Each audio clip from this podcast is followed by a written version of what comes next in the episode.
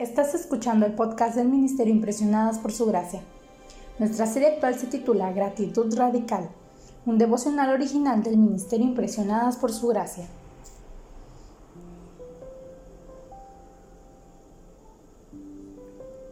Al inicio de esta serie, les comentamos que estaríamos estudiando dos salmos que nos llevarían a reconocer la bondad y fidelidad de Dios. Y yo sé que hay muchos otros salmos que hablan precisamente de esto pero en especial a mí me gusta lo que dice el Salmo 100 y el Salmo 117 al respecto. Por eso el segundo salmo que estaremos estudiando será el Salmo 117, también conocido como el salmo más corto. Y es que resulta que este salmo, aunque es pequeño en extensión, es gigantesco en espíritu. Tanto el autor como la fecha o la ocasión para la que se escribió este salmo son desconocidos. Pero algo que nos enseña este salmo es que en la adoración a Dios no siempre es necesario ser largo y prolijo. A menudo unas pocas palabras dicen lo suficiente. Y hoy quiero que estudiemos el primer versículo de este corto salmo. Así que si tienes tu Biblia a la mano, acompáñame leyendo esta porción. Yo la voy a leer en diferentes versiones para que tengamos una mejor percepción al momento de estudiarla. Alabad a Jehová, naciones todas pueblos todos, alabadle, alabad a Jehová, naciones todas. Reina Valera, alaben al Señor naciones todas, pueblos todos, cántenle alabanzas. Nueva versión internacional. Alabad al Señor, naciones todas, alabadle pueblos todos la Biblia de las Américas.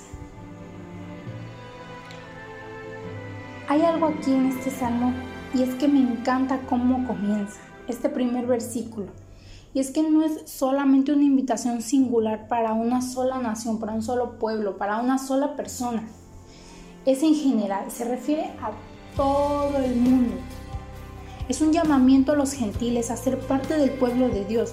Y esto es algo extraordinario, cuando estudiamos el Salmo 100 se nos invita a todos, al igual que aquí, porque dice, cantad alegres a Dios, habitantes de toda la tierra. Y más adelante en el versículo 13 nos exhorta a reconocer que somos su pueblo. Y aquí se nos repite y afirma. Así que si tú aún no crees que fuiste escogido por Dios, que eres parte de su pueblo, que tienes un montón de razones para agradecer a Dios, yo quiero que te detengas a leer este primer versículo y creas que Él verdaderamente quiere que seas parte de su pueblo. Él te quiere en su familia, en su equipo ganador. Las naciones serán su pueblo. Aquí lo dice perfectamente.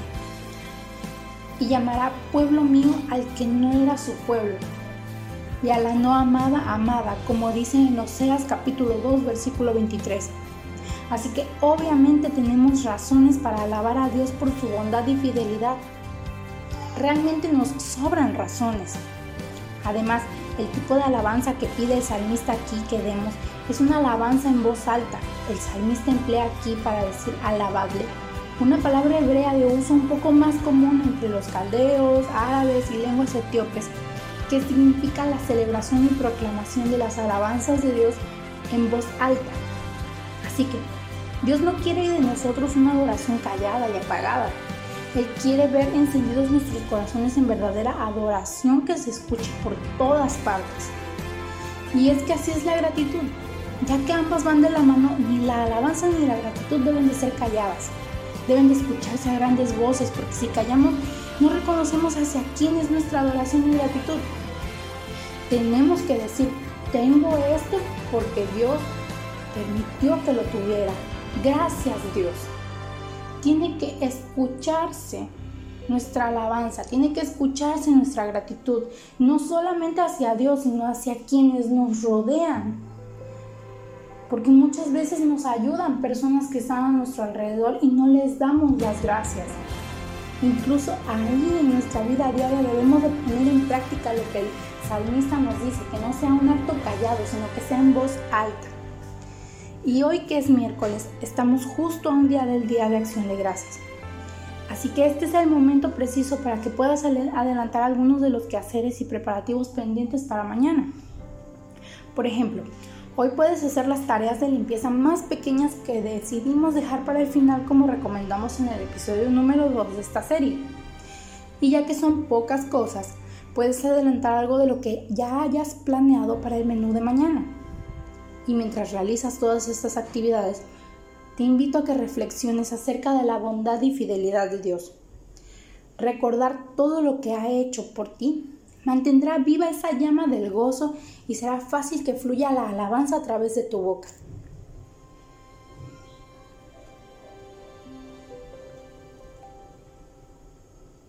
Nuestra oración es que el amor de ustedes abunde aún más y más en ciencia y en todo conocimiento, para que aprueben lo mejor, a fin de que sean sinceros e irreprensibles para el día de Cristo llenos de los frutos de justicia que vienen por medio de Jesucristo, para gloria y alabanza de Dios.